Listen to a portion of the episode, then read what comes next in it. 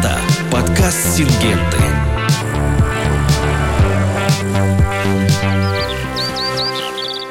Здравствуйте, меня зовут Иван Безбородов, я менеджер по цифровому маркетингу компании Сингента, и вы слушаете подкаст Сингенты. Мы сейчас находимся в городе Минеральные воды на выставке про яблоко. И здесь мы записываем наш третий подкаст Сингенты про то, какие э, могут быть красивые яблоки и как же их получить. Главная тема.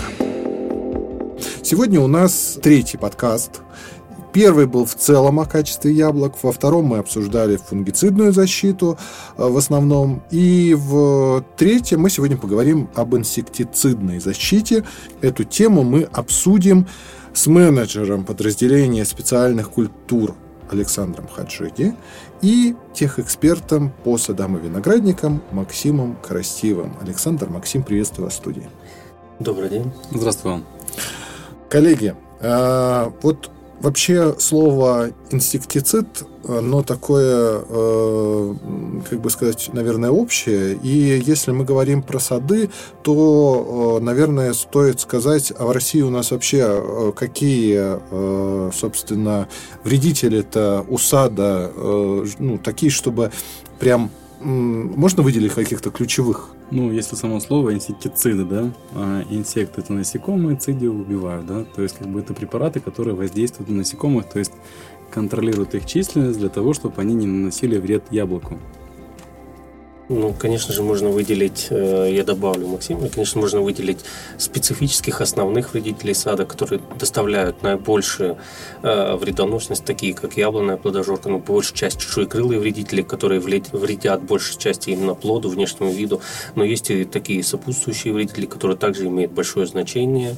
Это и те же самые тли, клещи, ну, и другие вредители, которые могут как снизить урожайность, так и э, полностью лишить урожая яблок в То есть красивое яблочко висит, а, тут, э, собственно, появляются те самые червячки, которые э, норовят это красивое яблоко превратить в яблоко, которое идет на сок. Ну, если так об этом говорить, то я бы не сказал, что уже красивое яблочко висит, и они начинают появляться. Вредители начинают появляться с самого начала, именно с ранневесеннего периода, когда только начинается возобновляться вегетация, только появляются листья, закладываются почки, цветение. В этот период как раз уже и начинают появляться первые вредители, которые начинают именно э, доставлять неудобства агрономам в саду. То есть есть те вредители, которые вредят непосредственно яблоку, да, то, про то, что ты говорил, червячок в яблоке. Но есть группа вредителей, которые вредят в целом яблоне, то есть могут повреждать листья, могут повреждать побеги, цветки, то есть как бы наносить вред культуре, тем самым снижая в целом урожайность. Угу. То есть мы, в принципе, говорим о том, что к этой проблеме вредителей, так же, как и к проблеме э, болезней, надо подходить комплексно. И только комплексный подход позволяет сохранить этот самый урожай, верно? Все верно, конечно же, э, любая проблема требует э, комплексного решения. В случае, как и с фунгицидной защитой, да, мы э, заранее готовим программу защиты сада и инсектицидную, да, в том числе. И мы уже знаем, а, зная биологию вредителей, знаем время их появления, уже предварительно а, расставляем инсектициды, исходя из его спектра действия, исходя из тех потребностей, которые нам нужно закрывать в данный период времени. Да, здесь существуют некие корректировки. Да, вредители в саду видно, по большей части есть скрытно живущие, есть открыто живущие. И если мы говорим про вредителей э, первой полной вегетации, то есть вредители до цветения, когда у нас еще нет плодов, а здесь по большей части открыто живущие вредители, то есть это листовертки, пяденицы, жуки.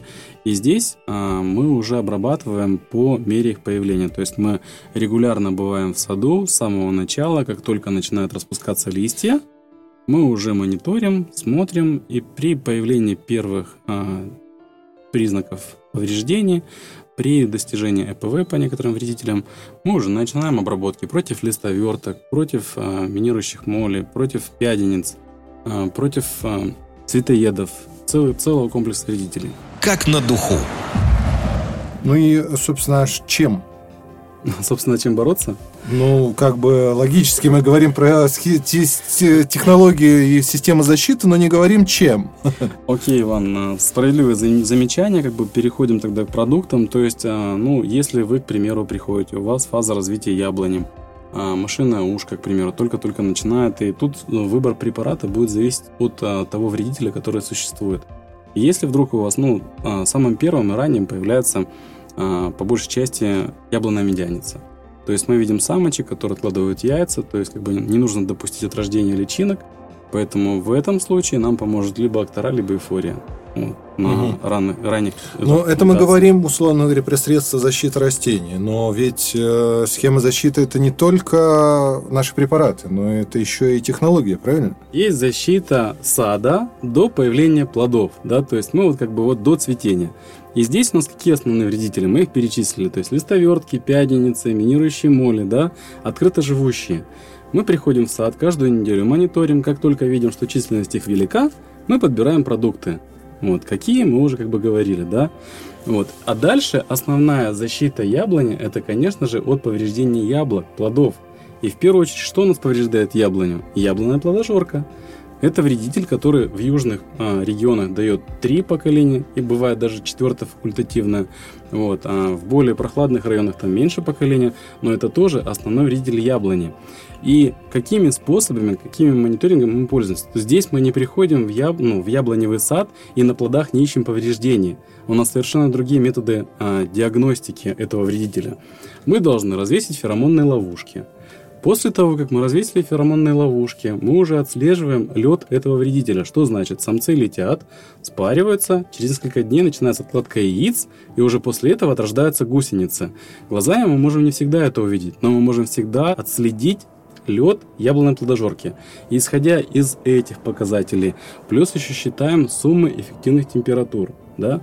То есть для каждого вредителя, для той же яблонной плодожорки существует сумма температур, когда начинается а, от рождения гусениц, начало от рождения гусениц, массовое от рождения гусениц, откладка яиц. И исходя из этих показателей, мы уже строим программу защиты. Но мы ее сделали заранее.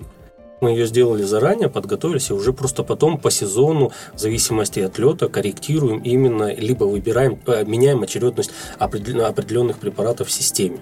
Но кроме яблонной подожжерки есть и другие вредители, которые тоже нужно мониторить. Это не всегда мониторинг, э, как можно так сказать, э, легкий в этом направлении. Те же самые клещи, часто мы не можем не всегда вовремя увидеть клеща в поле. Это надо прийти, вот, вот как раз надо прийти в поле, посмотреть, посмотреть, обследовать э, маршрутное обследование, посмотреть листья, посмотреть, есть ли клещи.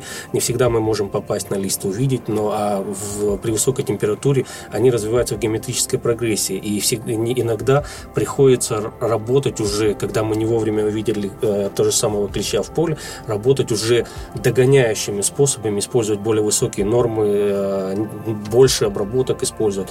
И это иногда приносит вот такие отрицательные моменты именно по качественной, эффективной борьбе с ними. Поэтому мониторинг э, для разных вредителей имеет э, достаточно большое значение, и для некоторых вредителей он сложен именно в полевых условиях. То есть сейчас, Иван, чтобы было понятно, мы выстраиваем программу защиты против яблонной плодожорки в большинстве случаев и постоянно мониторим на еженедельной основе, а то и каждые 2-3 дня, бывая в саду, мы э, отслеживаем численность сопутствующих плодожорки вредителей. То есть это клещи, э, тли, трипсы и другие. И когда численность их а, возрастает, мы тогда планируем а, в баковую смесь, когда мы боремся с плодожоркой, еще добавляем акарицид, либо фидицид, это препарат против тлей, и готовим баковую смесь. На самом деле, вот Александр правильно сказал, что а, те же клещи, они развиваются спородинамически, то есть не всегда одинаково. То есть в этом части сада они могут быть на высокой численности, в этом же саду в другом конце сада их может вообще не быть. И поэтому мы зачастую можем а, не угадать именно с а, выбором срока применения. И вот этот мониторинг частый, он может а, дать неправильные немножко результаты, и мы можем работать уже на высокой численности. А что это дает? Когда мы работаем при высокой численности клещей, это дает низкую эффективность препарату, акарициду, неважно какому. Вот. Дело в том, что когда ты обрабатываешь, у тебя при высокой численности, кроме взрослых особей, еще есть яйцекладка, есть у тебя еще и а, личинки. И препарат зачастую, да, как бы работая по взрослым особям по личинкам, не всегда берет а, именно яйца. Через неделю, там, через определенный промежуток времени яйца отрождаются, и у тебя появляется новое поколение. Да? И тут вопрос, э, как хорошо у тебя сработает тот же акарицид, насколько он способен контролировать и личинок, и яйцекладку и тебе приходится делать повторную обработку через неделю. Потому что сняв, как сказал Максим, сняв личинок, отрождаются новые яйца, приходится сделать дополнительную обработку еще раз, уже убирая э, новых личинок, которые отродились из яиц. Потому что по большей части все корициды, которые сейчас у нас есть на рынке, они обладают больше э, таким свойством, э, действуют на питающиеся стадии. Вот. И это вот э, большая часть э, многих инсектицидов, они питаются на стадии. Те же самые трипсы, э, те же самые тли, поэтому нужно, чтобы вот как раз вот контролировать. А что для этого нужно? Можно использовать новый подход. Вот как ты говорил про технологии. Компания Сингента предлагает новый подход в борьбе с вредителями сада. В чем он основан? Это именно в том, что мы э, смотрим на основного вредителя, э, яблонную плодожорку, выстраиваем систему защиты против нее, начинаем обработки, но э, э, используем продукты, которые обладают широким спектром, которые кроме яблонной плодожорки в определенные периоды, периоды контролируют широкий спектр, дополнительно контролируют тех же самых тлей, клещей, э, э, трипсов, э, именно закрывая весь спектр. На начальных этапах развития как раз только когда, вот когда говорил Максим, хотим не допустить вот этого спородинамического развития. То есть, когда мы работаем по первому поколению яблонной плодожорки препаратами, к примеру, лиром, широким спектром действия, мы кроме плодожорки еще и убираем тех тлей, клещей, которые там есть в саду.